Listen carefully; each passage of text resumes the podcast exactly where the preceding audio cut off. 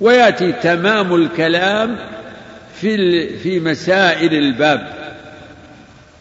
نعم والله أعلم. الشبهة قد يقول البخاري بوب قال ما بين ما بين قبري ومنبري روضة من رياض الجنة ما بين قبري ومنبري.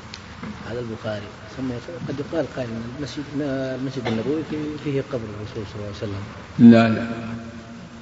الرسول ما دفن في المسجد مدفون في حجرته في بيته. وما حصل هو من فعل الناس.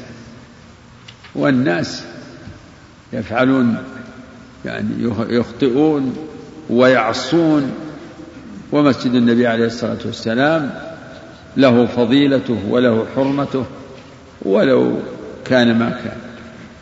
الرسول كان يأتي في السنة السابعة من الهجرة ويطوف بالبيت والأصنام.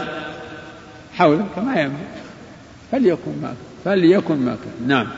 الحمد لله رب العالمين والصلاة والسلام على أشرف الأنبياء والمرسلين نبينا محمد وعلى آله وصحبه أجمعين. قال المؤلف رحمه الله تعالى في باب ما جاء في التغليظ في من عبد الله عند قبر رجل صالح. ما جاء في التغليظ؟ ولا من التغليظ. في أحسن الله إنها من. ما جاء من التغليظ في. نعم. فكيف إذا عبده فيه مسائل؟ الأولى ما ذكر الرسول صلى الله عليه وسلم في من بنى مسجدا يعبد الله فيه عند قبر رجل صالح ولو صحت نية الفاعل. يقول الشيخ المسألة الأولى يعني الفائدة الأولى من فوائد هذا الباب من فوائد هذا الباب ما قاله الرسول صلى الله عليه وسلم في من بنى مسجدا يعبد الله فيه عند قبر رجل صالح. يشير إلى ما جاء في حديث عائشة في قصة أم سلمة وأم حبيبة عندما ما ذكرتها للرسول كنيسة رأتها في أرض الحبشة. فذكرتها من حسنها وتصاوير فيها. فقال ماذا قال فيها الرسول؟ أولئك إذا مات فيهم الرجل الصالح والعبد الصالح بنوا على قبره مسجدا. أخبرهم بأصل, هذا التصرف وهذا الفعل. ثم قال أولئك شرار الخلق. نعم. الثانية النهي عن التماثيل وغلظ الأمر في ذلك. في فائدة الحديث يدل على تحريم التماثيل. ولا شك إن, إن قوله لا اكسران الخلق الموجب لهذا الذم البالغ هو نصب التماثيل. نعم. الثالثة العبرة في مبالغته صلى الله عليه وسلم في ذلك كيف بين لهم هذا أولا؟ ثم قبل موته بخمس قال ما قال؟ ثم لما كان في السياق لم يكتف بما تقدم. الله يقول من فوائد هذا الباب يقول مبالغة الرسول عليه الصلاة والسلام في هذا الأمر. وهذا في عبرة. عبرة للمعتبرين وذكرى للمتذكرين. كيف الرسول عليه الصلاة والسلام ينهى عن بناء عن اتخاذ القبور مساجد في حياته ويؤكد هذا ويحذر منه؟ ثم بعد ذلك ينهى عنه قبل موته بخمس ليال.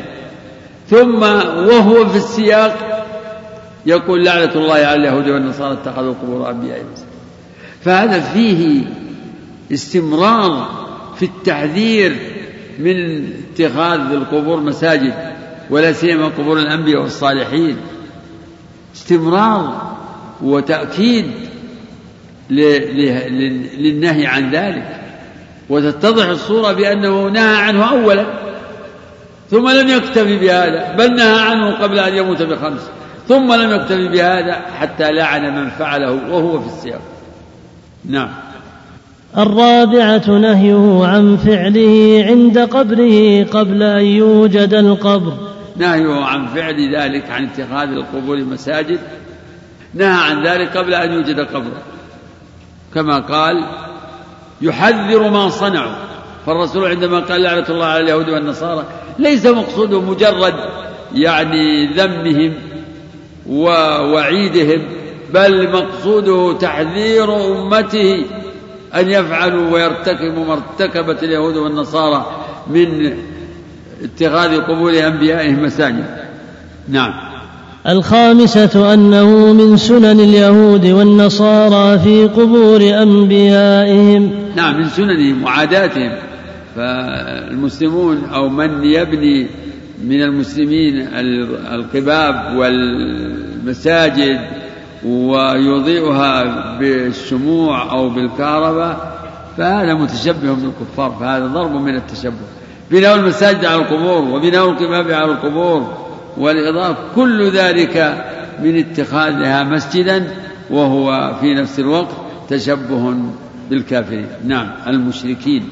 السادسة لعنه إياهم على ذلك. من الفوائد لعنه صلى الله عليه وسلم اليهود والنصارى على ذلك. وهذا فيه دلالة على أن اتخاذ القبور المساجد كبيرة من كبائر الذنوب. نعم.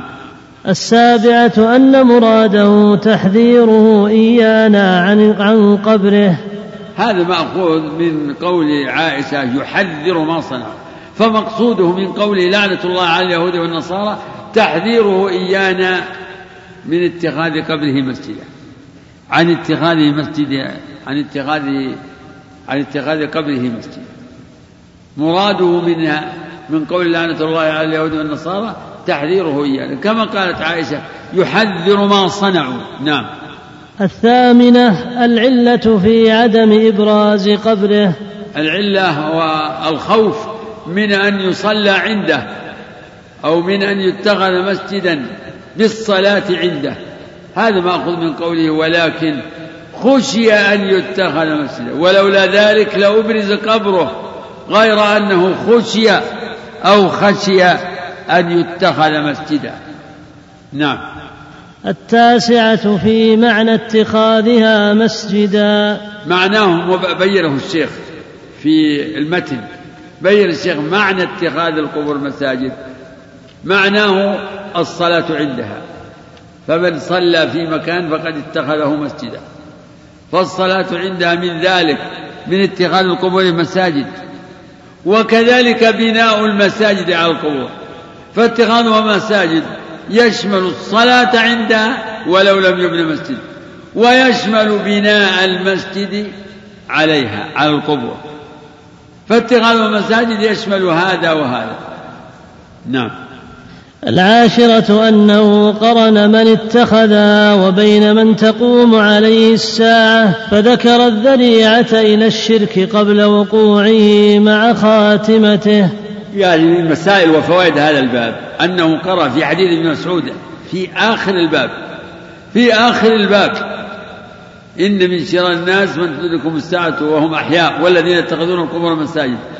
فقرن صلى الله عليه وسلم بين المشركين عباد الأوثان والذين يتخذون القبور مساجد. فذكر الغاية ثم الوسيلة. ذكر الغاية ثم الوسيلة. فذكر السبب الأول لحدوث الشرك وهو اتخاذ القبور مساجد والغلو في الصالحين. وذكر النهاية وهي الشرك. إن من شر الناس من تدركهم الساعة وهم أحياء. والذين تدركهم الساعة وهم أحياء هم المشركون. فإن الساعة لا تقوم في الأرض من يقول الله الله. فإذا خلت الأرض من ذاكر لله دعاهم الشيطان إلى عبادة الأوثان. فالساعة تقوم على المشركين. أعد المسألة دي. أنه قرن بين من اتخذ وبين من تقوم عليه الساعة. من اتخذ يعني من اتخذ القبور مساجد. نعم. ومن تقوم عليهم الساعة. نعم. فذكر الذريعة إلى الشرك قبل وقوعه مع خاتمته. فذكر الشرك قبل وقوعه وذلك بذكر وسيلته بذكر بعض وسائله مع خاتمته وهو النهاية. فالوسيلة اتخاذ القبور مساجد هذا وسيلة. وسيلة للشرك قبل وقوعه. فذكر الوسيلة إلى الشرك قبل وقوعه. مع خاتمته وهي ظهور الشرك في آخر الدنيا وعليه تقوم الساعة. المسألة الحادية عشرة ذكره في خطبته قبل موته بخمس الرد على الطائفتين اللتين هما أشر أهل البدع بل أخرجهم بعض أهل العلم من الثنتين والسبعين فرقة وهم الرافضة والجهمية وبسبب الرافضة حدث الشرك وعبادة القبور وهم أول من بنى عليها المساجد. يقول من مسائل هذا الباب أن الرسول عليه الصلاة والسلام ذكر في خطبته قبل أن يموت بخمس ذكر في خطبته الرد أو ما يعني ما يتضمن الرد على الطائفتين وهما الرافضة والجهمية. وبهذه المناسبة يقول الشيخ إنه إن هاتين الطائفتين هم شر طوائف الأمة وقد صدق. فالرافضة والجهمية هم شر طوائف الأمة. وشر الطائفتين من؟ هم الرافضة. فتبين أن الرافضة هم شر طوائف الأمة بإطلاق. ووجه الرد في الحديث على الطائفتين أنه قال إن الله اتخذني خليلا. هذا فيه الرد على من؟ على الجهمية. لأن الجهمية ينفون المحبة عن الله. وثم قال لو كنت متخذا من أهل الأرض خليلا لاتخذت أبا بكر خليلا. هذا فيه الرد على الرافضة.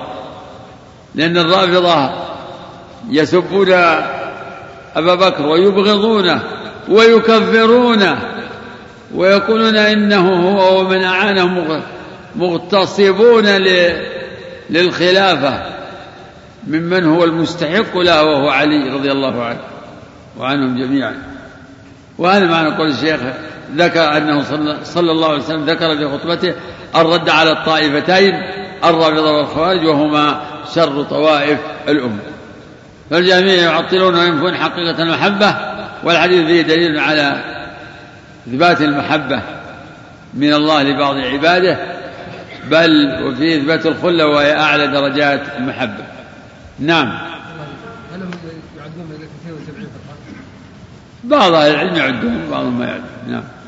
الرافضة ما أدري عنهم لكن الجهمية كان ابن المبارك لا يعدهم من الثنتين والسبعين ويقول أصول الفرق بس أربعة القدرية والمرجئة والرافضة والخوارج. ومن يجعل أصولهم خمس يقول والجهمية. نعم بعد ما بلي به صلى الله عليه وسلم من شدة النزع. من فوائد الحديث عائشة الحديث الثاني ما بلي به صلى الله عليه وسلم من شدة النزع. فيه رفع لدرجاته وفيه دلالة على صبره صلى الله عليه وسلم. ما بلي به صلى الله عليه وسلم من شدة النزع معالجة السكرات. وذلك مأخوذ من قوله لما نزل برسول الله صلى الله عليه وسلم طافق يطرح خميصة له على وجهه فإذا اغتم بها كشفها إلى نعم. الثالثة عشرة ما أكرم به من الخلة. ما أكرم به صلى الله عليه وسلم من الخلة. هذه فائدة أنه خليل الله كما أن إبراهيم خليل الله. وقد صرح بهذا إن الله اتخذني خليلا كما اتخذ إبراهيم خليلا. نعم. الرابعة عشرة التصريح بأنها أعلى من المحبة. التصريح بأن الخلة أعلى من المحبة لقوله إن الله اتخذني خليلا كما اتخذ إبراهيم خليلا وقوله لو كنت متخذا وهذا هو يمكن الشاهد لو كنت متخذا من أهل الأرض خليلا لاتخذت أبا بكر خليلا.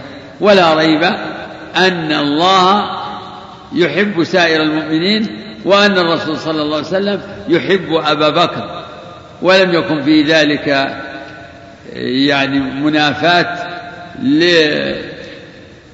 لما اصطفاه الله له من الخلة نعم. الخامسة عشرة التصريح بأن الصديق أفضل الصحابة. نعم، التصريح لقولي لو كنت متخذا من أهل الأرض خليلا لاتخذت أبا بكر خليلا. هذا صريح في تقديمه على كل الصحابة. نعم. السادسة عشرة الإشارة إلى خلافته.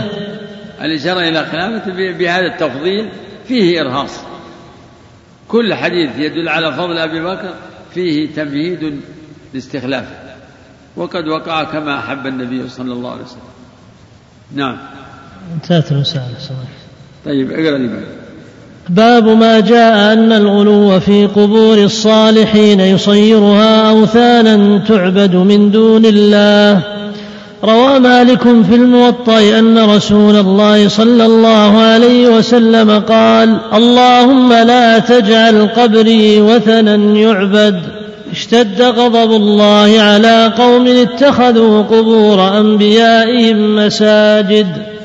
ولابن جرير بسنده عن سفيان عن سفيان عن منصور عن مجاهد أفرأيتم اللات والعزى؟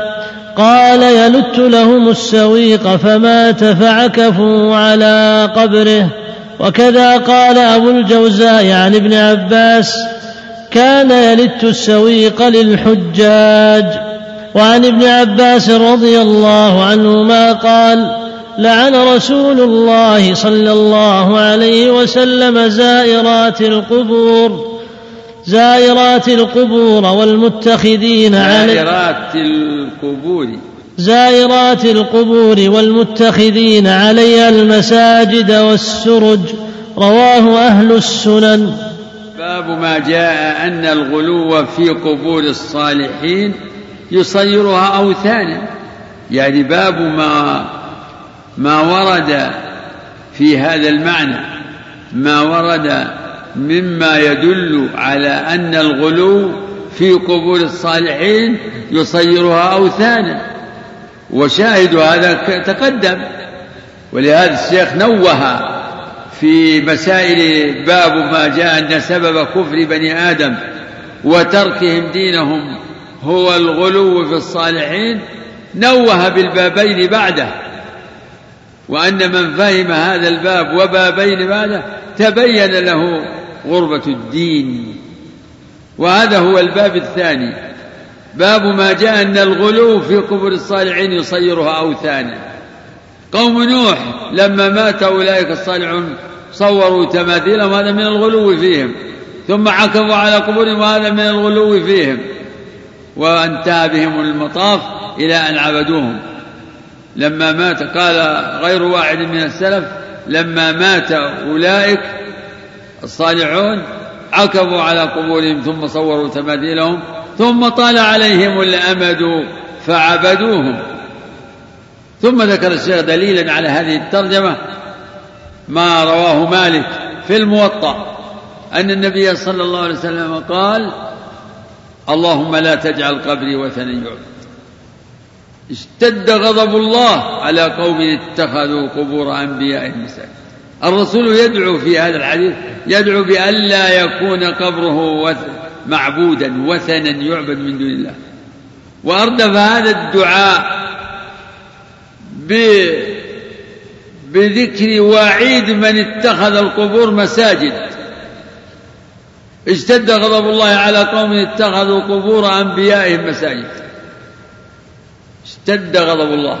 وفيما تقدم لعنة الله على اليهود والنصارى اتخذوا قبور أنبيائهم مساجد وذكر هذا النوع واتخاذ قبور الأنبياء مساجد هو من الغلو.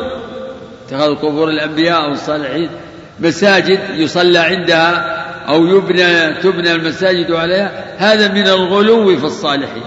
وهذا الغلو يجر إلى اتخاذ قبورهم أوثانا. والشيخ يستنبط هذا من الاقتران. اقتران قوله اللهم لا تجعل قبري وثني يعبد ثم قوله اشتد غضب الله على قوم اتخذوا قبور أنبيائهم مساجد.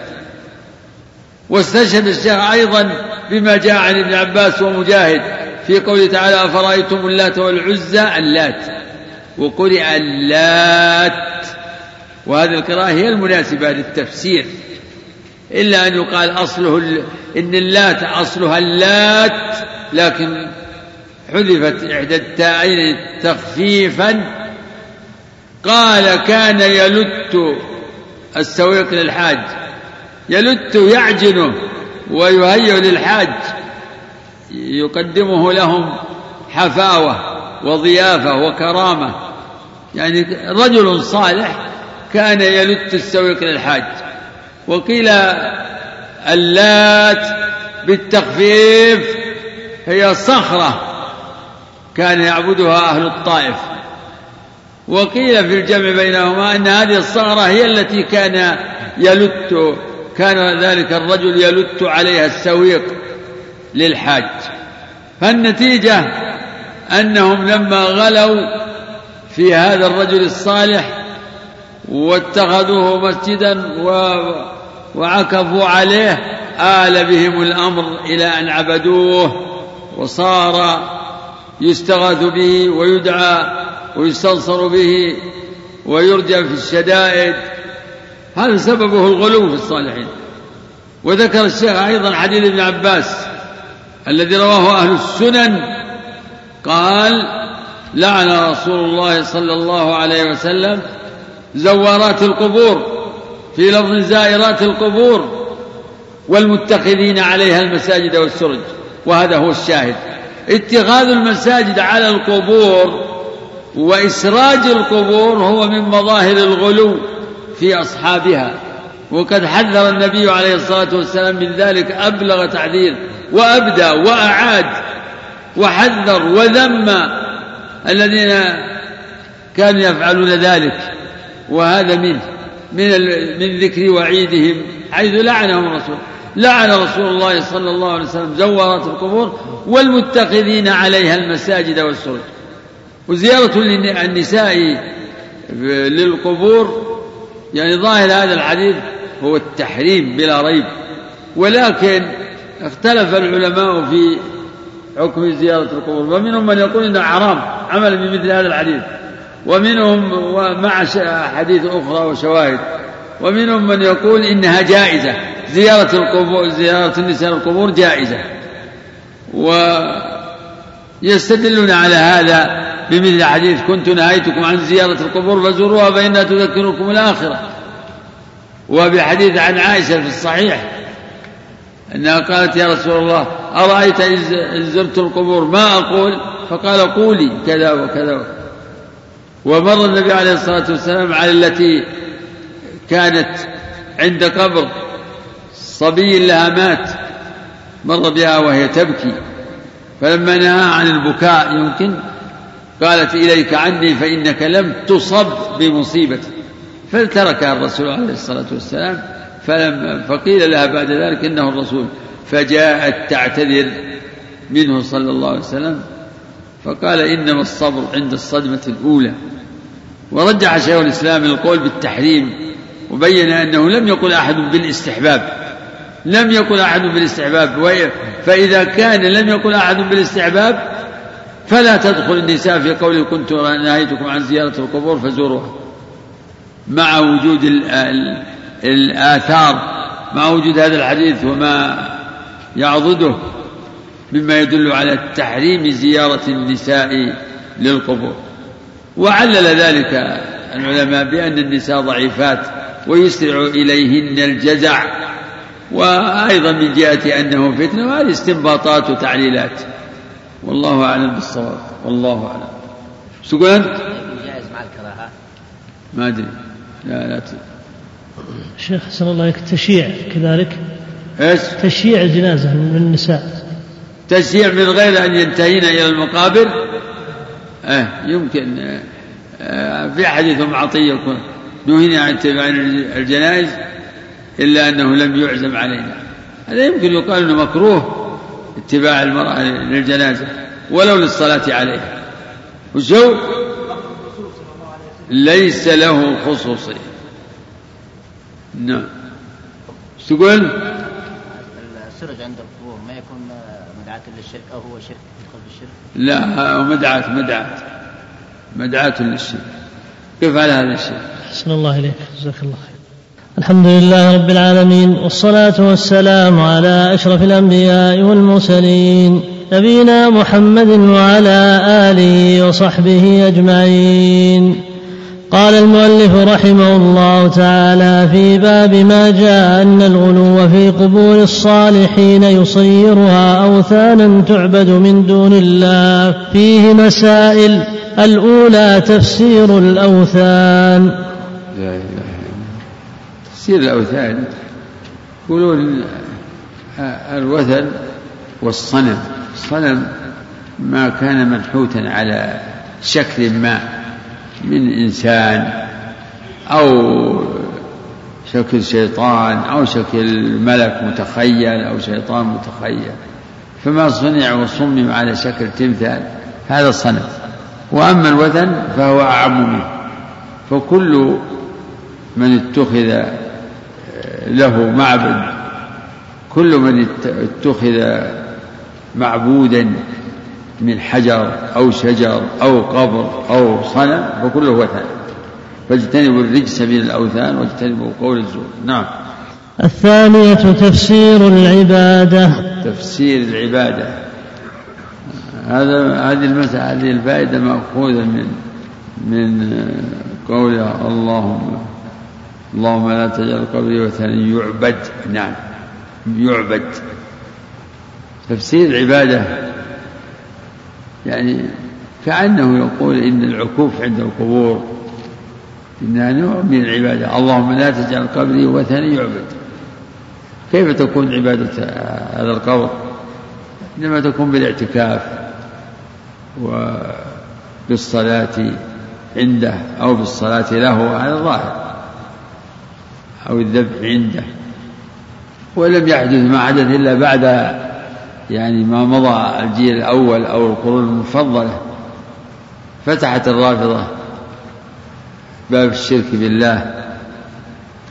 نعم تفسير عباد إيش بعد؟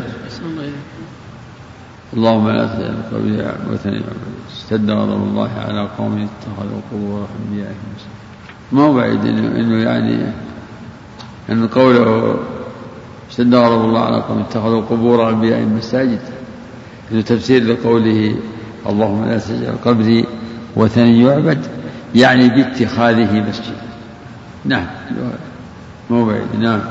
الثالثة أنه صلى الله عليه وسلم لم يستعد إلا مما يخاف وقوعه. لم يستعد اللهم لا تجعل قبري وثني يعبد. الرسول دعا ربه ألا يكون ذلك واستعاذ بالله من ذلك.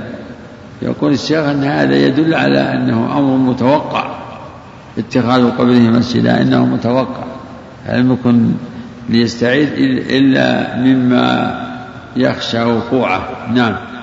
الرابعة قرنه بهذا اتخاذ قبور الأنبياء مساجد. اللهم لا تجعل قبري وثني يعبد. سد غضب الله على قوم اتخذوا قبور أنبيائهم مساجد. كأنها مثل ما تقدم في مسائل باب باب ما جاء من التغليظ في من عبد الله عند قول رجل صالح فكيف إذا عبد؟ يقول ذكر حديث ابن مسعود وفيه إن من شر الناس من تدركهم الساعة وهم أحياء والذين يتخذون القبور مساجد تقدم في أن الشيخ أشار إلى هذا الاقتران بين الشرك وبين وسيلة من وسائل ويتخذ القبور مساجد. شوف آخر مسألة تجدها هناك تأملها وهنا كأنه يقول إنه قرن بين اتخاذ القبور مساجد وبين عبادة قبره حيث قال اللهم لا تجعل قبري وثني يعبد فهو من جنسه. قارن بين يعني عبادة قبر النبي هذا الشرك. واتخاذ قبره مسجدا هذا وسيلة فهو من جنس ما جاء في حديث ابن مسعود في آخر الباب الذي الذي مضى. نعم. الخامسة ذكر شدة الغضب من الله. سبحان الله.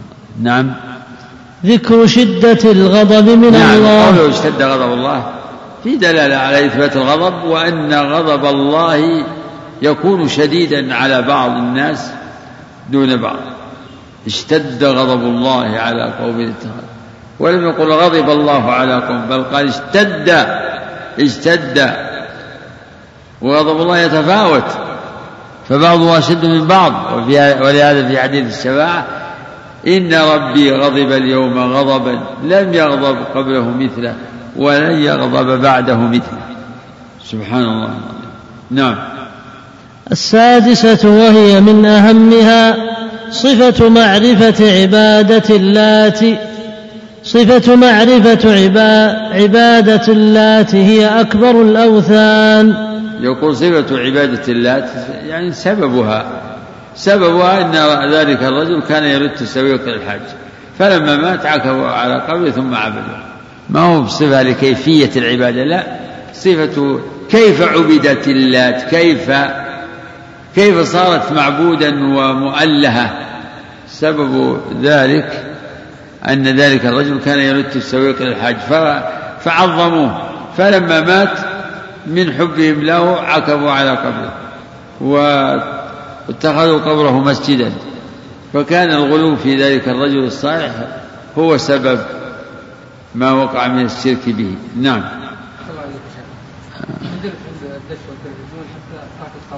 إيش؟ عند والتلفزيون وترك الصلاة ويقال له اترك هذا الوتر. هل الكلام هذا صحيح؟ آه يمكن يصير الواجب من ناحية العكوف. يعني إن, إن الذي يعكفون عند التلفزيون يشبهون الذي يعكفون عند الأصنام. يشبهونه لكن ما هو معناه انه إنهم صاروا مشركين وكفار. لا. نعم. السابعة معرفة أنه قبر رجل صالح. نعم. الثامنة أنه اسم صاحب القبر وذكر معنى التسمية. معرفة لقبره معرفة. معرفة أنه قبر رجل صالح. يعني يريد ذلك اللات. يريد اللات. يريد اللات التي كان يعبدها أهل الطائف. نعم. إيش بعد معرفة أنه الثامنة أنه اسم صاحب القبر وذكر معنى أنه التسمية. أنه اسم صاحب القبر يعني اللات. لكن هذا ما يستقيم إلا إذا قيل إنها مخففة من اللات وقد قرئ بذلك. فعلى هذه القراءة يكون اللات اسم ذلك الرجل الذي كان يرد السويق للحج نعم. التاسعة لعنه زوارات القبور. نعم أعلم. لعنه زوارات لعن زوارات القبور. القبور هذه هذه تفيد أن زيارة النساء القبور كبيرة من كبائر الذنوب ولا سيما التي تتردد على المقابر لقوله زوارات وزوار صيغة مبالغة تدل على الكثرة زوارات القبور والمتخذين عليها المساجد والسرج. نعم بعد. العاشرة لعنه من أسرجها. نعم لقوله لعن الله زوارة القبور والمتخذين عليها المساجد والسرج. فالشيخ لم يقل لعنه من اتخذها مسجدا ومن من اتخذها مسجدا ومن أسرجها بل قال لعنه إيش؟ من؟ من أسرجها. من أسرجها. فلماذا الشيخ لم يقل لعنه من اتخذها مسجدا ومن أسرجها؟ يعني الحديث واحد كذا. والمتخذين عليها المساجد والسرج. ربما إنه يرى إن الشيخ مسألة التحذير من اتخاذ قبور الصالحين مساجد أنه قد تحقق في الأبواب المتقدمة. باب ما جاء أن سبب كفر بني آدم تركهم دينهم هو الغلو في الصالحين. وفي الحديث وفي الباب الثاني فيه أنه عليه الصلاة والسلام لعن اليهود والنصارى الذين اتخذوا قبور أنبياء مساجد قالت عائشة يحذر ما صنعوا. إلى آخره نعم. انتهت سمعك. انتهت المسائل. واكتفينا اليوم. نكتفي أحسن الله إليك. جزاك الله خير. الحمد لله رب العالمين والصلاة والسلام على أشرف الأنبياء والمرسلين نبينا محمد وعلى آله وصحبه أجمعين. قال المؤلف رحمه الله تعالى باب ما جاء في حماية المصطفى صلى الله عليه وسلم جناب التوحيد وسدي كل طريق يوصل إلى الشرك. وقول الله تعالى لقد جاءكم رسول من أنفسكم عزيز عليه ما عنتم حريص عليكم بالمؤمنين رءوف رحيم. فإن تولوا فقل حسبي الله لا إله إلا هو عليه توكلت وهو رب العرش العظيم. عن أبي هريرة رضي الله عنه قال قال رسول الله صلى الله عليه وسلم لا تجعلوا بيوتكم قبورا. ولا تجعلوا قبري عيدا وصلوا علي فإن صلاتكم تبلغني حيث كنتم. رواه أبو داود بإسناد حسن بإسناد حسن ورواته ثقات. وعن علي بن الحسين أنه رأى رجلا يجيء إلى فرجة كانت عند قبر النبي صلى الله عليه وسلم فيدخل فيها فيدعو.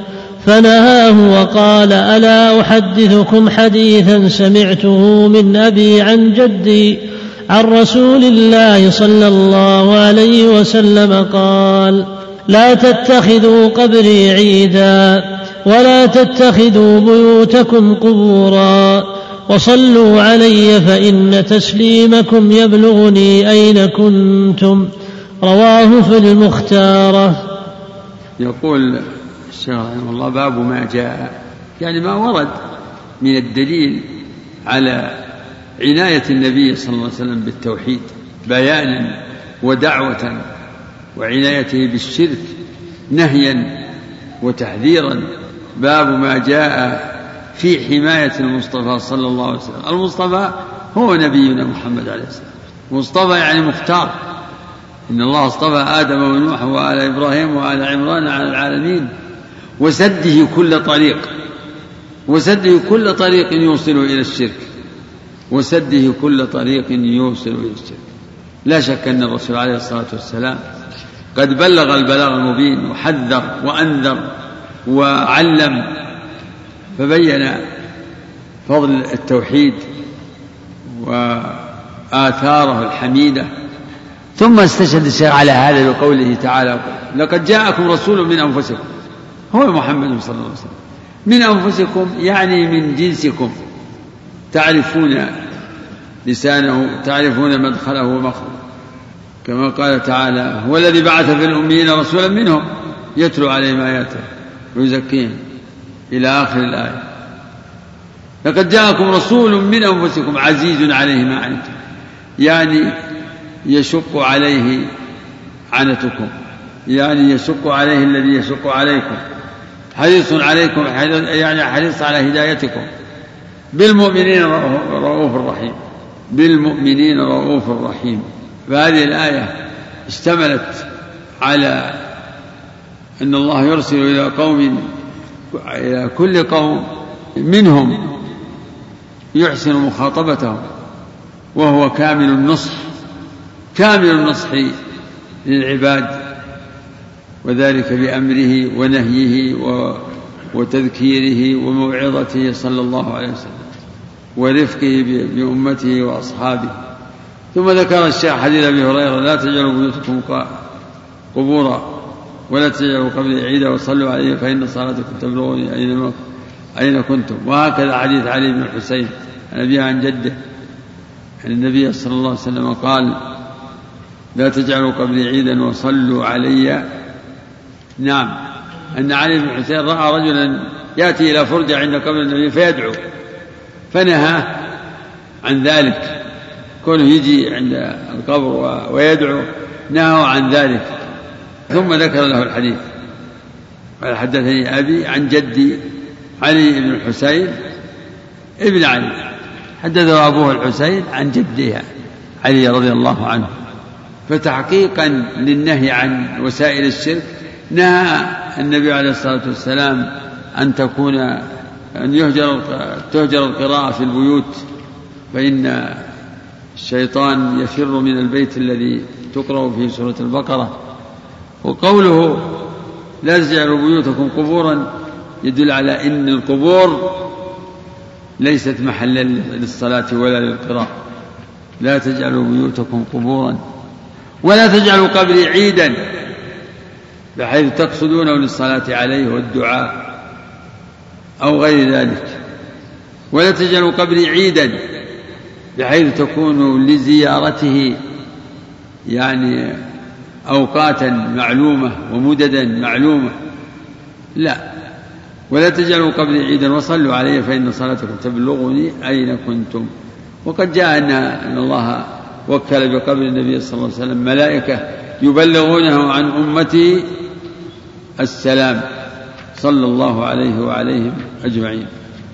طيب المسائل أقرأها يعني يمكنها خفيفة. فيه مسائل. الأولى تفسير آية براءة. لقد جاءكم رسول من أنفسكم إلى آخر. نعم. الثانية إبعاد أمته عن هذا الحمى غاية البعد. إبعاد إبعاده صلى الله عليه وسلم. إبعاده إيش؟ أمته عن هذا الحمى. إبعاده صلى الله عليه وسلم أمته عن هذا الحمى. عندكم كذا؟ عن هذا إيش؟ إيش إبعاده؟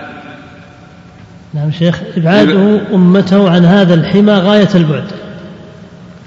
لا إله إلا الله. إبعاده أمته عن هذا الحمى يعني حمى الشرك. وهذه في العقيدة مشكلة. كان من المنازل لأنه قال حمى التوحيد. ما جاء في حماية المصطفى صلى الله عليه وسلم حمى التوحيد وسده كل طريق. فالعبارة غير ملائمة لعبارة المثل لأن اللي في الترجمة حمى التوحيد والذي في المسألة ما هو؟ ها؟ حمى الشرك. إبعاده صلى الله عليه وسلم أمته عن هذا الحمى الذي هو حمى الشرك. نعم. الثالثة ذكره حرصه علينا ورأفته ورحمته. هذا مأخوذ من الآية. نعم. حرص عليكم أي على هدايته نعم. الرابعة نهيه عن زيارة قبره على وجه مخصوص مع أن زيارته من أفضل الأعمال. نعم أعلم نهيه عن زيارة قبره على وجه مخصوص. يقول من فوائد هذه الأحاديث حديث أبي هريرة وحديث علي بن الحسين نهي صلى الله عليه وسلم عن زيارة قبره على وجه مخصوص على وجه مخصوص من حيث تحديد المكان مع تحديد الزمان. هذا من زيارة قبره على وجه مخصوص. فيجب نعم على وجه مخصوص يعني من حيث التحديد وتحري ذلك الوقت كأنه مشروع. زيارة قبر النبي لم يأتي فيها بخصوصها شيء. كل حديث في زيارة النبي بذاته فهو مردود. إما ضعيف وإما موضوع. يقول الشيخ مع أن زيارة قبره من أفضل الأعمال إذا لم إذا لم يكن ورد شيء من الأدلة لم يرد ولم يصح عن النبي عليه الصلاة والسلام في زيارة قبره شيء. فكيف يقول الشيخ رحمه الله مع أن زيارته زيارة قبره من أفضل الأعمال؟ فهذا فيه إشكال. والأحاديث الواردة في في خصوص الزيارة مردودة عند المحدثين لا تصح. إذا زيارة قبره ليس لها خصوصية ظاهرة والزيارة الأصل أنها الأصل أن زيارة القبور تكون لماذا؟ لتذكر الآخرة وللزهد في الدنيا وللإحسان إلى الميت بالدعاء له. هذه أغراض زيارة القبور. وهكذا زيارة قبره فيها تذكر وفيها دعاء له صلى الله عليه وسلم. فيه تذكر الآخرة. تذكر الآخرة. كسائر القبور فاعتبارها من أفضل الأعمال فيه نظر. عندكم مسائل الشيخ محمد؟ قال عليها شيء يا محمد. قال من جنس أعمال من جنس من أفضل الأعمال من جنسها. قال وزيارة قبر النبي صلى الله عليه وسلم من أفضل الأعمال من جنسها. فزيارته فيها سلام عليه وحقه صلى الله عليه وسلم أفضل من غيره أعظم من غيره. وأما من حيث التذكير بالآخرة فلا فرق بين قبره قبره وقبر غيره. الشيخ الشاه على أنها أفضل أفضل الأعمال يعني أفضل الزيارات. أن زيارة قبرها أفضل من زيارة سائر القبور. الشيخ محمد وجهها هكذا. لا والله ما هو يعني يبين وهو يعني ليست. ثم إن الشيخ قال من من أفضل لم يقل أفضل لم يقل أفضل الأعمال.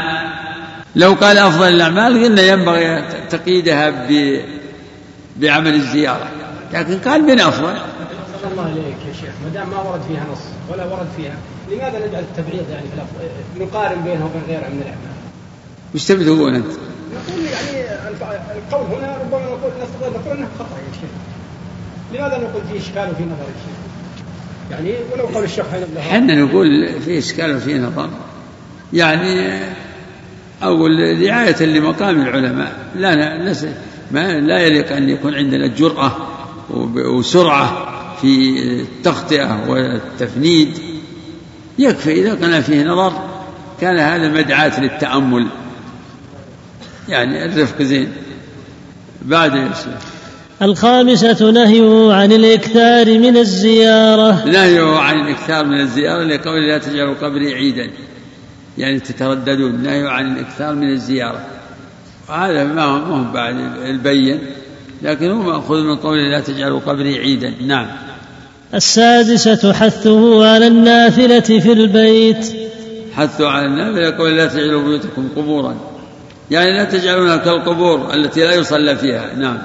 السابعة أنه متقرر عندهم أنه لا يصلى في المقبرة. نعم. لقوله لا تجعلوا بيوتكم قبورا يدل على أنه متقرر عندهم أن أنه لا يصلى في المقبرة. نعم.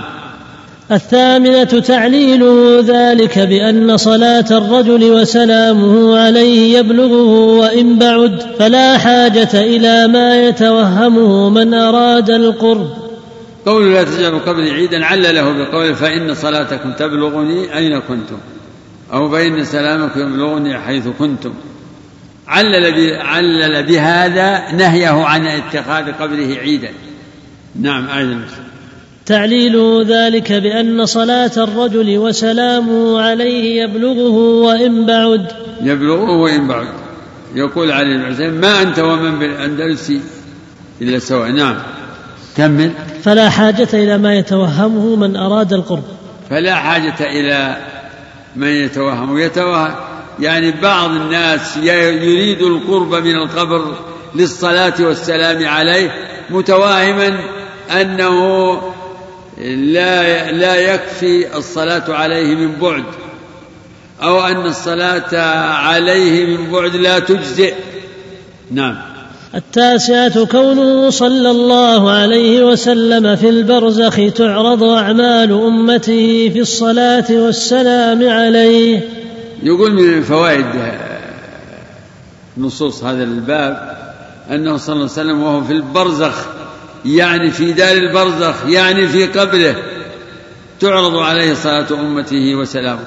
بالتبليغ بالتبليغ حيث وكل الله به ملائكة يبلغونه الصلاة والسلام من أمته صلى الله عليه وسلم.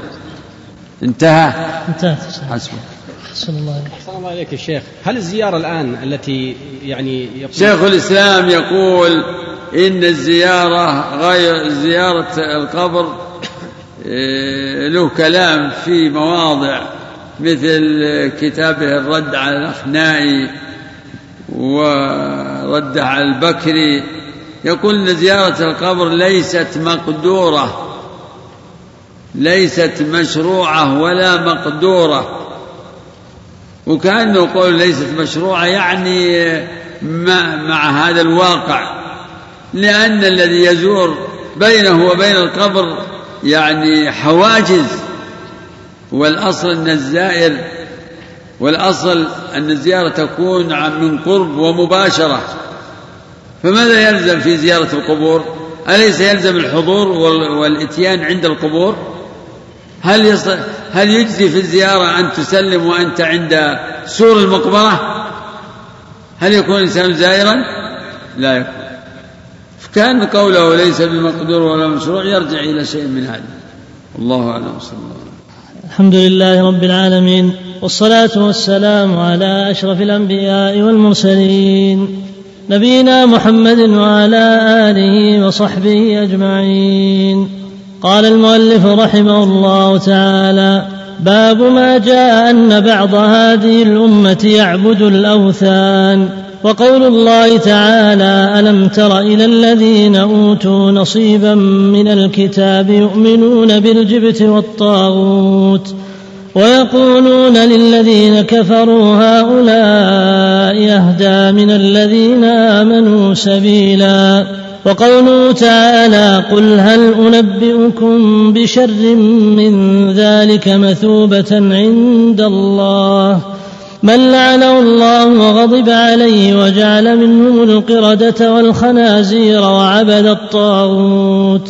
وقوله تعالى قال الذين غلبوا على أمرهم لنتخذن عليهم مسجدا.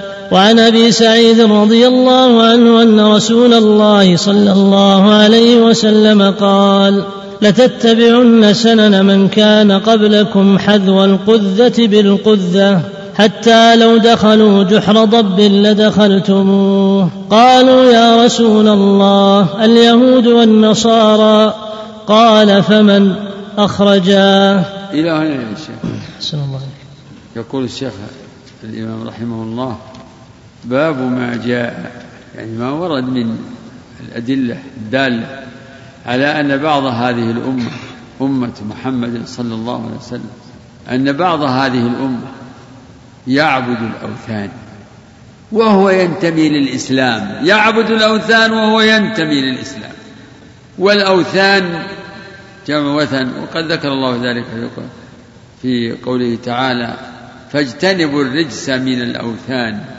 والوثن فسر بأنه كل ما يعبد من قبر أو حجر أو شجر أو صنم والصنم يختص بما يعني بما جعلت يعني على صورة على صورة بما بما جعل تمثالا. هذا الصنم. فعلى هذا كل صنم وثن وليس كل وثن. ثم ذكر الشيخ ثلاث آيات. ألم تر إلى الذين أوتوا نصيبا من الكتاب؟ يؤمنون بالجبت. قيل السحر والطاغوت الشيطان.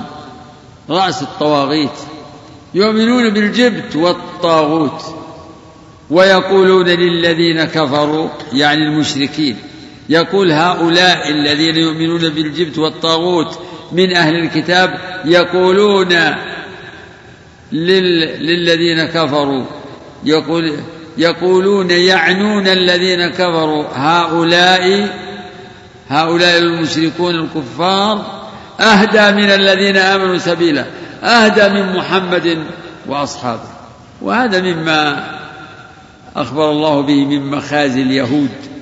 هذه الآيات نزلت في اليهود. ابتداء من قوله تعالى ألم تر إلى الذين يشترون الضلالة ويريدون أن تضلوا السبيل؟ إلى قوله من الذين هادوا يحرفون الكلمة عن مواضعه. إلى قوله يا أيها الذين أوتوا الكتاب آمنوا بما نزلنا مصدقا لما معكم. إلى هذه الآية لم تر إلى الذين أوتوا نصيب. نصيبا من الكتاب يؤمنون بالجبت والطاغوت. الآية الثانية قوله تعالى في سورة المائدة قل هل أنبئكم بشر من ذلك مثوبة؟ بشر من ذلك مثوبة يعني جزاء من لعنه الله. وغضب عليه. جعل منهم القردة والخنازير. هذه ألوان من العقوبات. وجعل منهم القردة والخنازير وعبد الطاغوت. أولئك شر مكانا وأضل عن سواء السبيل. وقال تعالى قال الذين غلبوا على أمرهم لنتخذن عليهم مسجدا. يلاحظ أن هذه الآيات ليس فيها تعرض لهذه الأمة. ليس فيها تعرض أن هذه الأمة تشرك تعبد الأوثان تفعل. هذه كلها يعني أخبار عن الأمم الماضية. فما وجه إيرادها هنا؟ وجه ذلك وجه ذلك أن الله أخبر عن هذه الأمم بأن منهم من عبد الطاغوت ومنهم من يؤمن بالجبت والطاغوت ومنهم الذين اتخذوا على على أهل الكهف مسجدا. قال الذين غلبوا على أمرهم لنتخذن عليهم مسجدا. ولكن تظهر يظهر الاستدلال بذكر حديث أبي سعيد. قال صلى الله عليه وسلم لتتبعن سنن من كان قبلكم. فالآيات الثلاث تبين ماذا كان عليه من قبلنا. ماذا كانوا عليه؟ كانوا يمارسون أنواع المعاصي ومن ذلك السحر ومن ذلك الشرك. فما أحسن ذكر حديث أبي سعيد على إثر هذه الآيات؟ فإن, فإن ذكره بعدها ضروري لأنه لا يتم الاستدلال بالآيات إلا بضميمة حديث أبي سعيد. فينتج عن استنتاجهما يتبين وجه إيراد هذه الآيات. يتبين وجهه متى؟ بملاحظة دلالة حديث أبي سعيد. يقول صلى الله عليه وسلم لتتبعن سنن من كان قبلكم هذا دليل ظاهر على أن هذه الأمة تتبع في سلوكياتها وفي اعتقاداتها ما كانت عليه الأمم ما كانوا عليه ما كانت عليه الأمم الماضية من أتباع موسى وعيسى ومن قبلهم. قال صلى الله عليه وسلم لتتبعن. يعني قسم مؤكد لتتبعن سنن من كان قبلكم أي طريق من قبلكم. لتتبعن سنن من كان قبلكم حذو القذة بالقذة.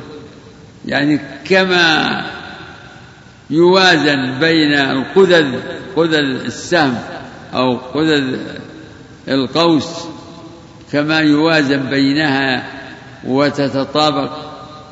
كذلك هذه الأمة تتبع آثار الأمم الماضية قدما على قدم. حتى لو دخلوا جحر ضب لدخلتم. هذا فيه يعني تأكيد لكمال متابعة تأكيد لكمال المتابعة للباطل وأهله. لتتبعن السنن من كان قبلكم. حذو القذة بالقذة حتى لو دخلوا جحر ضب ومن يدخل في جحر الضب؟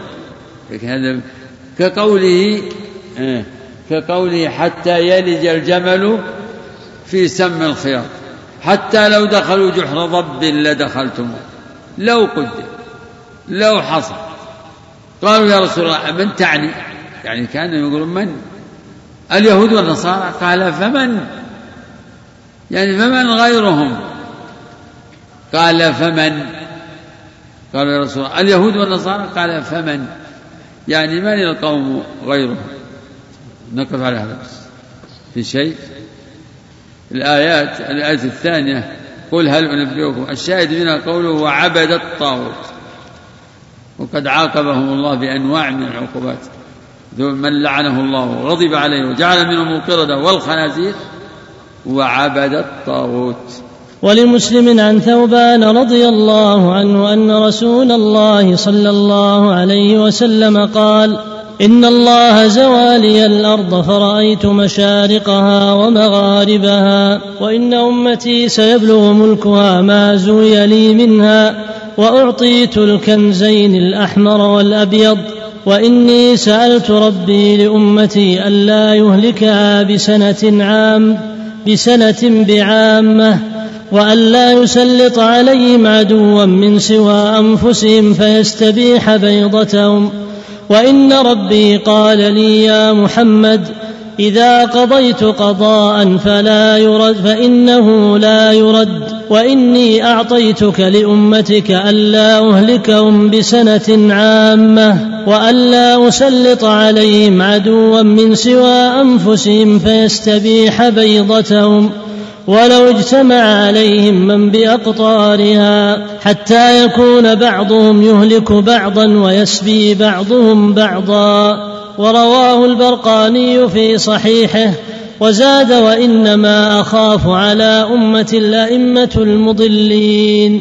وإذا وقع عليهم السيف لم يرفع إلى يوم القيامة ولا تقوم الساعة حتى يلحق حي من أمتي بالمشركين وحتى تعبد فئام من أمة الأوثان وإنه سيكون في أمتي كذابون ثلاثون كلهم يزعم أنه نبي وأنا خاتم النبيين ولا نبي بعدي ولا تزال طائفة من أمتي على الحق منصورة.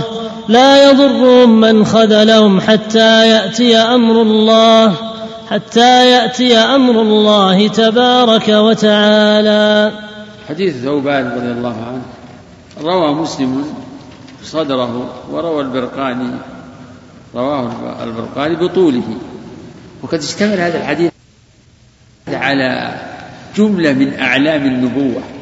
يعني مما أخبر به عليه الصلاة والسلام ووقع كما أخبر.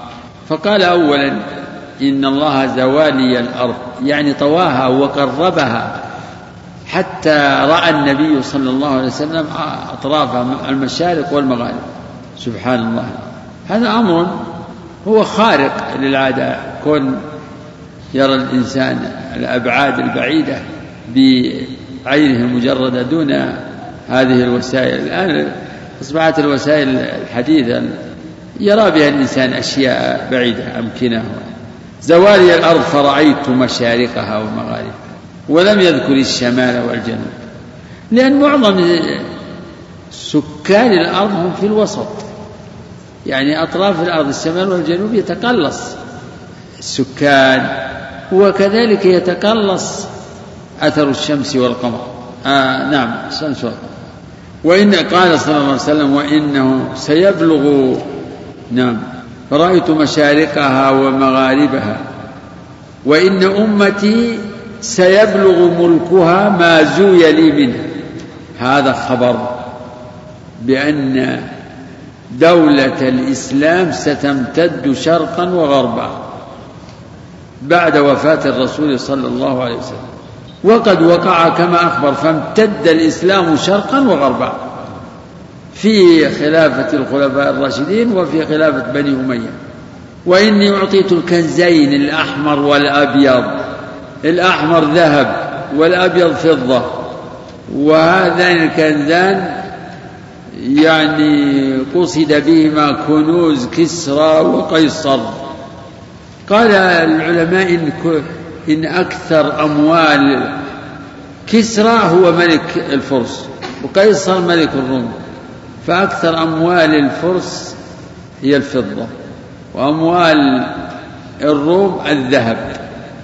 وإن أعطيت الكنزين الأحمر هي كنوز الروم والأبيض هي كنوز الفرس. وقد وقع كما أخبر يعني قالوا أعطيت يعني لإعطاء الأمة. وجاء في حديث صحيح أنه ولتنفقن كنوزهم كنوزهما في سبيل الله. كنوز فارس والروم. وإني سألت ربي لأمتي ألا يهلكها بسنة بعامة. يعني بسنة قحط وجدب تعمهم يهلكون بها. وسألته ألا يسلط عليهم عدوا من سوى أنفسهم فيجتاحهم ويستبيح بيضتهم يعني معظمهم. وأن الله تعالى قال يا محمد إني إذا قضيت قضاء فإنه لا يرد. نعم لا راد لحكمه ولا معقب لا معقب لحكمه ولا راد لقضائه. وإني أعطيتك لأمتك ألا أهلكهم بسنة بعامة وألا أسلط عليهم عدوا من سوى أنفسهم فيستبيح بيضتهم يعني أجاب الله دعاءه هذا فأعطاه هاتين الاثنتين. وقد دعا صلى الله عليه وسلم أن لا يجعل بأسهم بينهم فمنع ذلك. حتى يكون بعضهم قال وإن اجتمع عليهم بأقطارها. لو اجتمع من بأقطار الدنيا على المسلمين ليمحوهم لم يقدروا. هذا ضمان لبقاء الإسلام. فالإسلام باقي. مهما كاد الأعداء وتجمعوا وتضافروا فالإسلام باقي ومحفوظ. لن تستطيع أمريكا ولا أعوانها ولا قوتها ولا ما أعطيت على القضاء على هذا الدين. هذا الدين باقي وسترفع راية الجهاد ويذل الله الكافرين. حتى يكون بعضهم أي بعض هذه الأمة يهلك بعضها بأسهم بينهم. وفي هذا ابتلاء لبعضهم وفي هذا فيما يجري بين المسلمين من حروب هي فتن. فتن قد قد ينشأ منها ما ينشأ عن تأويل واجتهاد وبعضها عن إيه، يعني أهواء حتى يكون بعضهم يهلك بعضا ويسبي بعضهم بعضا. هذا هو القدر الذي رواه مسلم. قال الشيخ ورواه البرقاني في صحيحه. البرقاني لعله منسوب لبرقة بلدة مشهورة. إيش قال في ترجمة؟ عندكم ترجمة؟ موجودة شيخ. إيه كلها باختصار. يقول هو قوله رواه البرقاني في صحيحه قال هو الحافظ الكبير أبو بكر أحمد بن محمد بن أبو, أبو بكر أحمد. بن محمد بن أحمد بن غالب الخوارزمي الشافعي. الخوارزمي الشافعي نعم. ولد سنة ست وثلاثين وثلاثمائة ومات سنة وثلاثمائة. القرن الرابع نعم. ومات سنة إيه؟ خمس وعشرين وأربعمائة.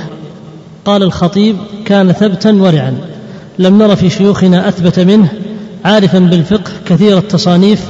صنف مسندا ضمنه ما اشتمل عليه الصحيحان وجمع حديث الثوري وحديث شعبة وطائفة. ولا ذكر البلد. سم... لا ما ذكر شيء خوارزم بالنسبة إلى خوارزم لكن نعم المهم رواه البرقاني في صحيحي وزاد وإنما أخاف على أئمة على أمة الأئمة المضلين. فيه الدلالة على خوف النبي عليه الصلاة والسلام على أمته من مما يفسد عليهم دينهم. ومن أولئك أئمة السوء وعلماء السوء وحكام السوء. الأئمة لأن كلمة الأئمة تشمل.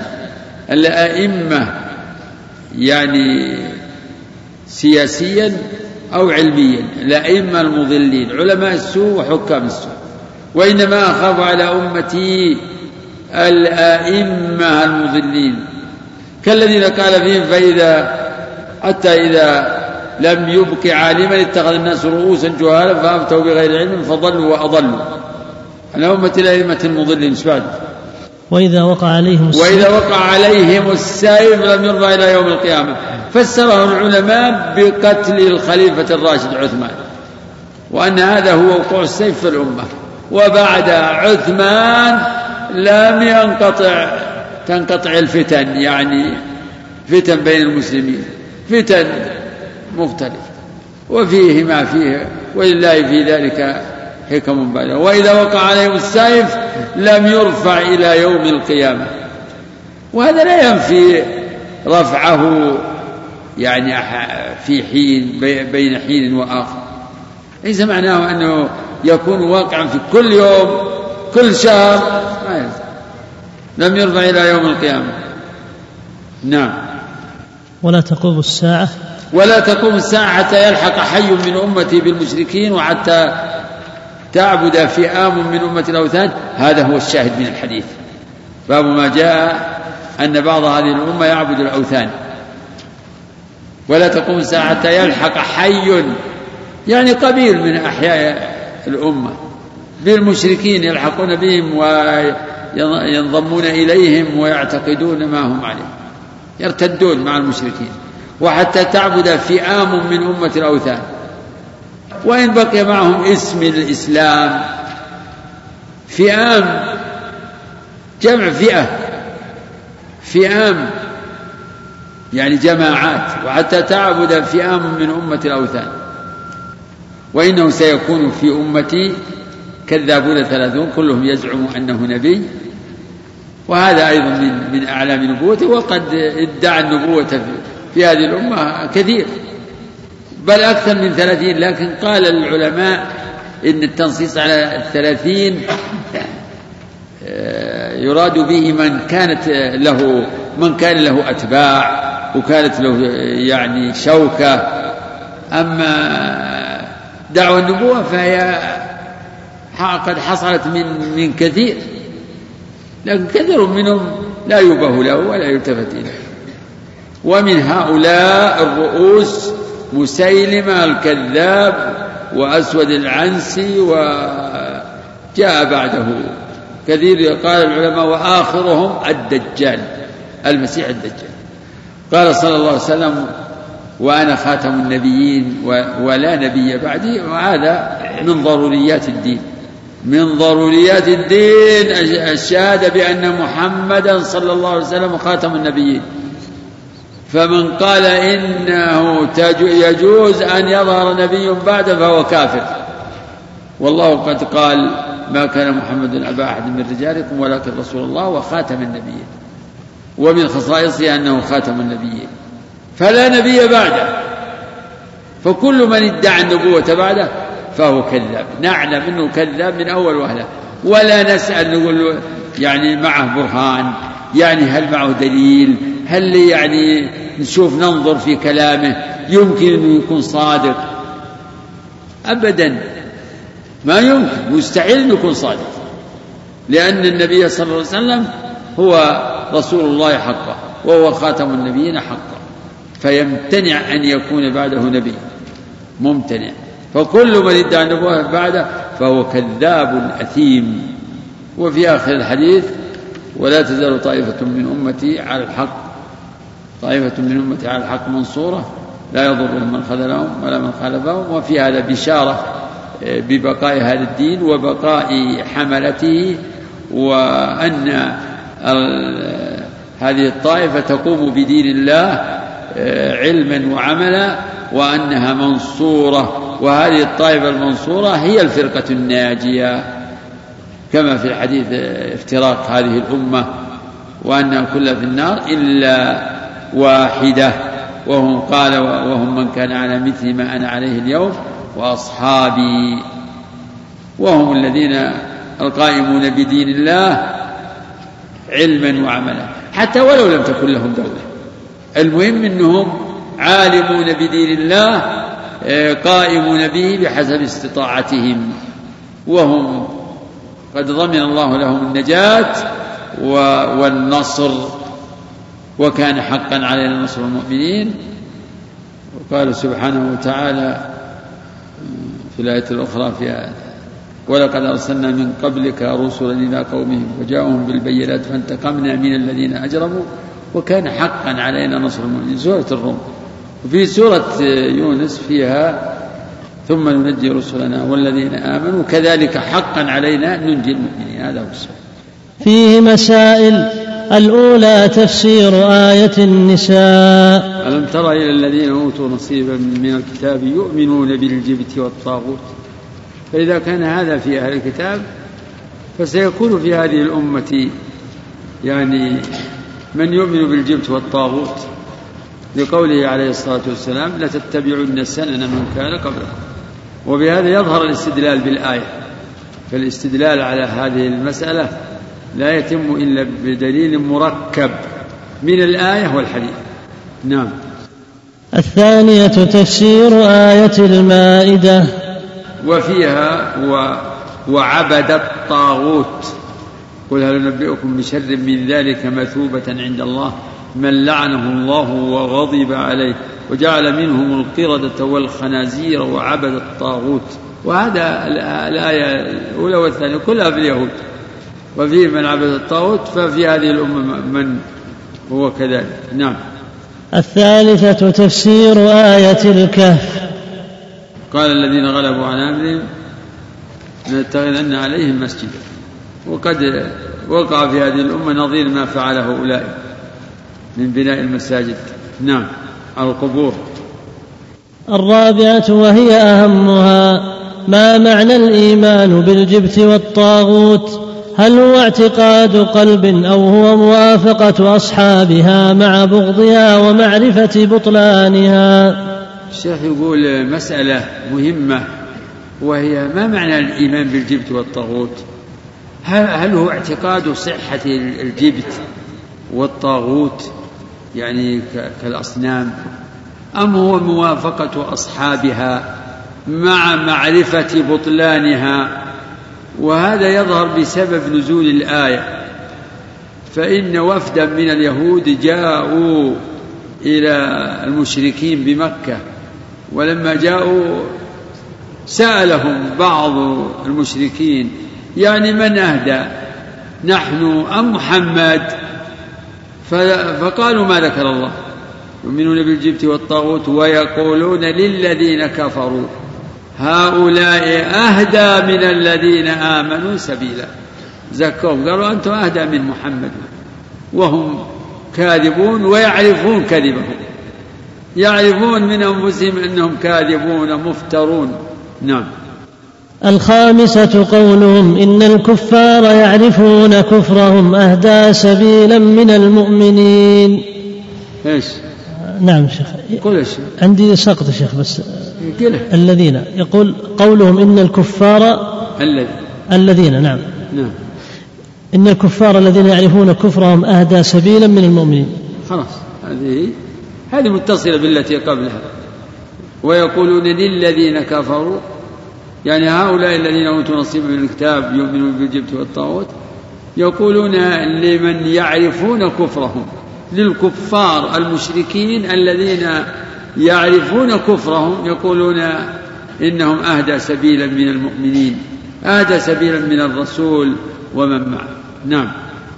السادسة وهي المقصود بالترجمة أن هذا لا بد أن يوجد في هذه الأمة كما تقرر في حديث أبي سعيد. هذه المسألة هي المقصودة من الباب. باب ما جاء أن بعض هذه الأمة يعبد الأوثان. فيؤخذ من, من هذه الآية أن كل ما ذكر في القرآن عن الأمم الماضية من من انحرافات ومن شرك أنه لا بد أن يكون في هذه الأمة نظيره لقوله عليه الصلاة والسلام لتتبعن سنن من كان قبله. نعم. السابعة التصريح بوقوعها أعني عبادة الأوثان في هذه الأمة في جموع كثيرة. هذا مأخوذ من حديث ثوبان في رواية البرقاني. ولا تقوم الساعة حتى يلحق حي من أمتي بالمشركين وحتى تعبد فئام من أمة الأوثان. نعم فئام جماعات نعم. إيش تقول؟ حين يموت تقبض روح المؤمنين يبقى أشرار الناس. حي من أمتي حي. يعني قبيلة أو قبائل وجماعات ما قال ولا تقوم الساعة حتى لا يكون في الأرض الله. هذا حديث آخر وحالة أخرى. نعم. الثامنة العجب العجاب خروج من يدعي النبوة مثل المختار. مع تكلمه بالشهادتين وتصريحه بأنه من هذه الأمة وأن الرسول حق وأن القرآن حق وفيه أن محمدا خاتم النبيين ومع هذا يصدق في هذا كله مع التضاد الواضح وقد خرج المختار في آخر عصر الصحابة وتبعه فئام كثيرة. المختار بن عبيد يخرج زاعما أنه ينتصر للحسين رضي الله عنه ويقود فئام من الناس باسم الانتصار للحسين ويطلب قتلة الحسين ثم بعد ذلك يدعي أنه يوحى إليه وقد جاء عن ابن عباس أنه قيل له إن المختار يدعي أنه يوحى إليه. قال صدق. إنهما وحيان. وحي الرحمن ووحي من الشيطان. وكذلك جعلنا لكل نبي عدوا شياطين الإنس والجن يوحي بعضهم إلى بعض زخرف القول غرورا وحي. وإن الشياطين ليوحون إلى أوليائهم ليجادلوكم وإن أطعتموهم إنكم لمشركون. من العجب أن يظهر مدعيا للنبوة وهو يشهد أن لا إله إلا الله وأن محمد رسول الله أن الرسول حق وأن القرآن حق. ثم يتبعه جماعات من الناس. متى هذا؟ هذا في آخر عصر الصحابة. يعني في الثلث في الثلث الأخير بل في أول الثلث الأخير من القرن الأول. سبحان الله. أعجب من هذا أن يظهر في عهد أمير المؤمنين علي بن أبي طالب من يدعي فيه الإلهية. لا إله إلا الله. هذا يوجب للمسلم العاقل أن يسأل الله الثبات. يا مقلب القلوب. مع مع قرب الناس بعهد الرسالة وعهد النبوة. فما فماذا يكون الأمر عليه بعد ذلك بمئات السنين؟ هذا وقد بعد المدى وتطاول العهد الذي هو موجب الإحسان. لا إله. الله المستعان. نعم. التاسعة البشارة بأن الحق لا يزول بالكلية كما زال فيما مضى بل لا تزال عليه طائفة. هذه بشارة. إي والله بشارة. مستفاد من حديث ثوبان في رواية البرقاني. وأصل الحديث في الصحيحين. هذه المسألة منصوصة منها ولا تزال طائفة من أمتي على الحق ظاهرين لا يضرهم من خذلهم ولا من خالفهم. حتى يأتي أمر الله تبارك وتعالى. الله. هذه بشارة بأن هذا الدين لا يزول بل يبقى. ويبقى ببقاء أهله. ليس بقاؤه أن يبقى في في في الكتب وفي المصاحف. لا يبقى وله حملة طائفة من الناس تحمله. وتقوم به علما وعملا. هذه بشارة عظيمة. فالشأن أن تكون منهم يا عبد الله. الشأن أن تكون من هذه الطائفة.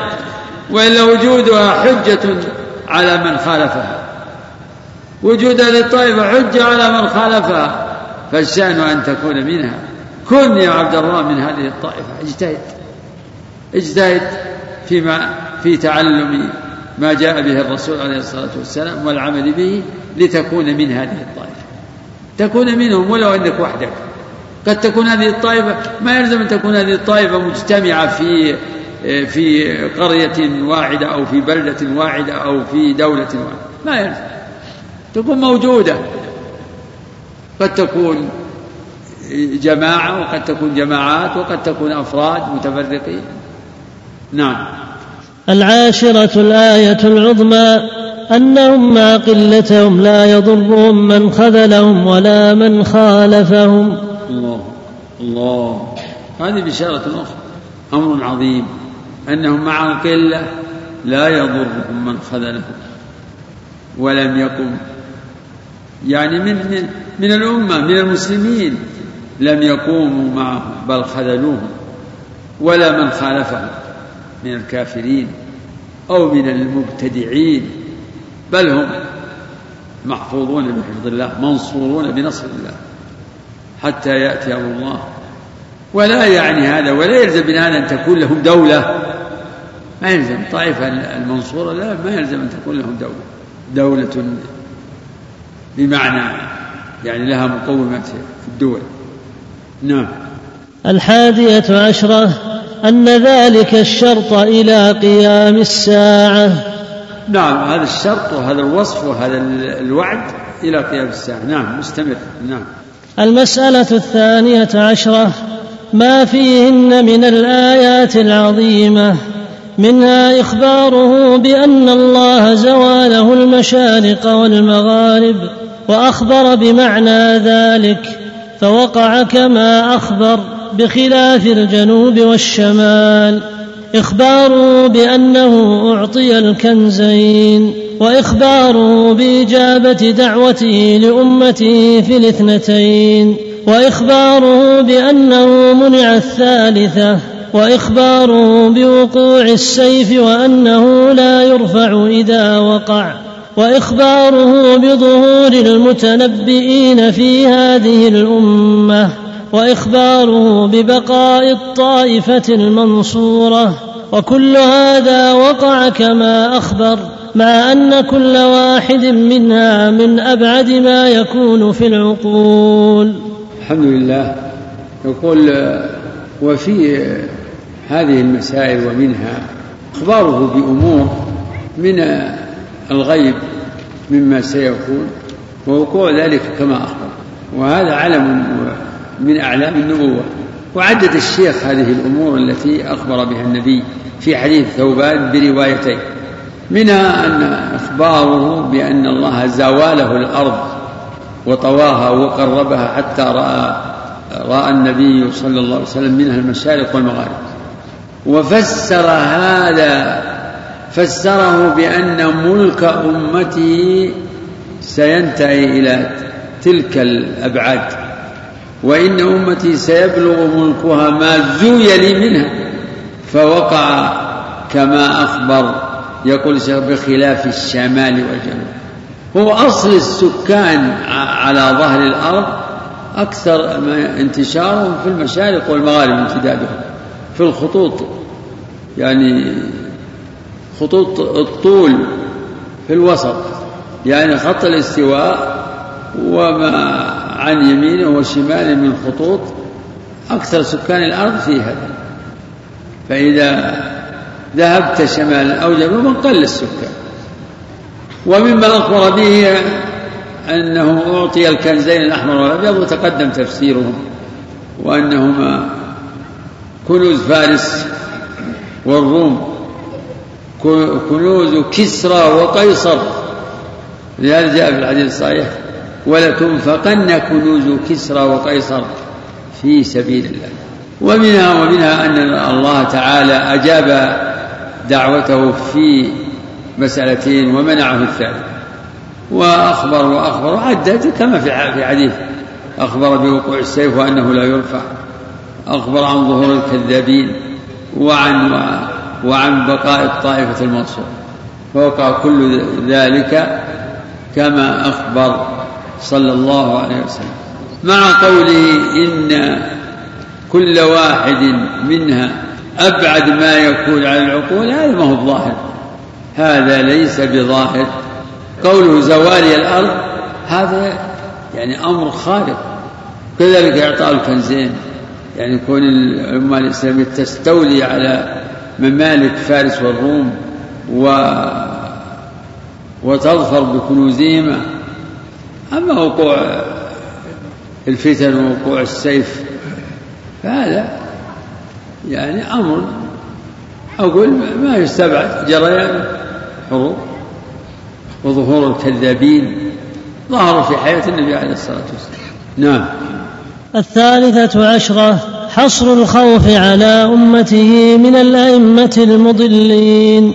هذا يدل على خطرهم خطر الأئمة المضلين. وحصر الخوف مستفاد من إنما وإنما أخاف على أمتي الأئمة المضلين. المضلين. يعني لا أخاف على أمتي إلا الأئمة المضلين. ولعله يشمل الأئمة المضلين أئمة يعني الأئمة في السياسة الأئمة والولاية أو الأئمة في في في الفتوى. كما في الحديث اتخذ الناس رؤوسا جهالا فأفتوا بغير علم فضلوا وأضلوا. وحصر الخوف فيهم مما يدل على عظيم خطرهم لأن تأثيرهم تأثير الأئمة المضلين لا بد أن يكون تأثيرا بالغا. نعم. الرابعة عشرة